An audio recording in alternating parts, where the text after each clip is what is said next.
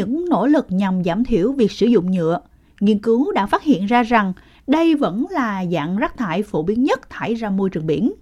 Nhựa chiếm 79% rác thải trong các tuyến đường thủy trên khắp nước Úc, ngoại trừ lãnh thổ phía Bắc. Nhưng đó không phải hoàn toàn là một tin xấu, vì việc loại bỏ dần các mặt hàng sử dụng một lần dường như đang có tác động. Giám đốc điều hành tổ chức tình nguyện của Viện Bảo tồn Úc Phil Harrison giải thích nơi nào cần hành động nhất. Trong một số tin tốt, chúng ta có thể thấy rằng các chính sách ban đầu như cấm sử dụng nhiều một lần, chẳng hạn như dao, nĩa và hộp đựng đồ ăn mang đi, chúng đang bắt đầu có hiệu lực vì những mặt hàng đó đang giảm tỷ trọng trong tổng thể. Tuy nhiên, có những vật dụng hàng ngày mà tất cả chúng ta đều có trong nhà, chai nhựa, nắp chai, giấy gói thực phẩm bằng nhựa, thực sự nằm trong top 5, 6. Đó là lúc chúng ta cần hành động.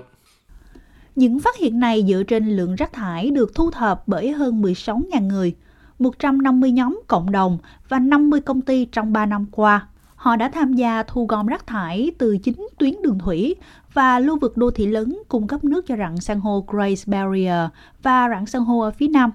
Ông Harrison cho rằng điều quan trọng là phải phân tích nguồn gốc và loại nhựa gây ra nhiều vấn đề nhất. We've worked with communities across Australia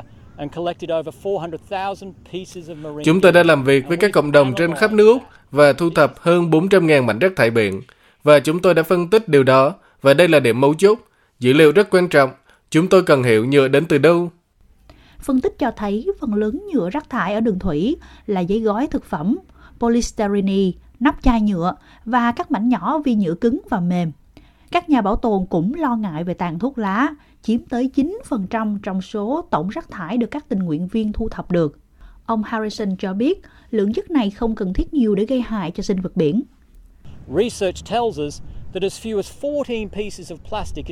Nghiên cứu cho chúng ta biết rằng thật không may, chỉ cần 14 mảnh nhựa là đủ để giết chết rùa trong môi trường biển. Tất cả chúng ta đều đã thấy những hình ảnh khủng khiếp cho thấy điều này khi nó xảy ra. Chúng ta cần phải ngăn chặn điều đó. Các loài chim biển ở Úc cũng đang gặp nguy hiểm. Quỹ động vật hoang dã thế giới ước tính khoảng 85% trong số chúng bị ảnh hưởng bởi ô nhiễm nhựa.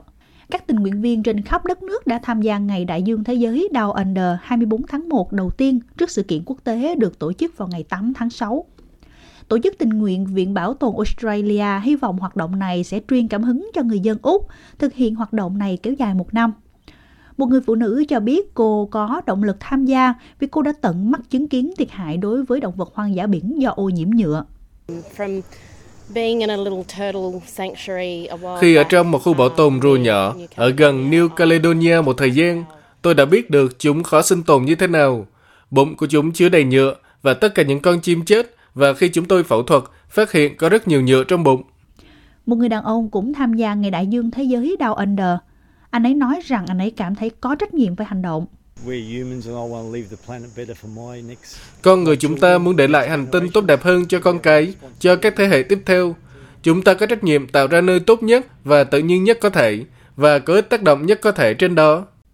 Phân tích của tổ chức tình nguyện theo Viện Bảo tàng Úc cũng phân tích rằng tỷ lệ ô nhiễm nhựa ở các nhánh chính của đại dương theo thành phố. Perth có lượng rác thải nhựa thấp nhất ở mức 61%. Ở Sydney, con số này tăng lên đến 91%. Ông Harrison cho biết, tổ chức của ông cũng đã phát triển nguồn lực cùng với công ty Zero để giúp người Úc tiến hành kiểm toán rác thải sinh hoạt. Hy vọng hành động này sẽ khuyến khích mọi người cùng nhau giảm thiểu ô nhiễm nhựa ngay từ ngày đầu trước khi nó được thải ra đại dương.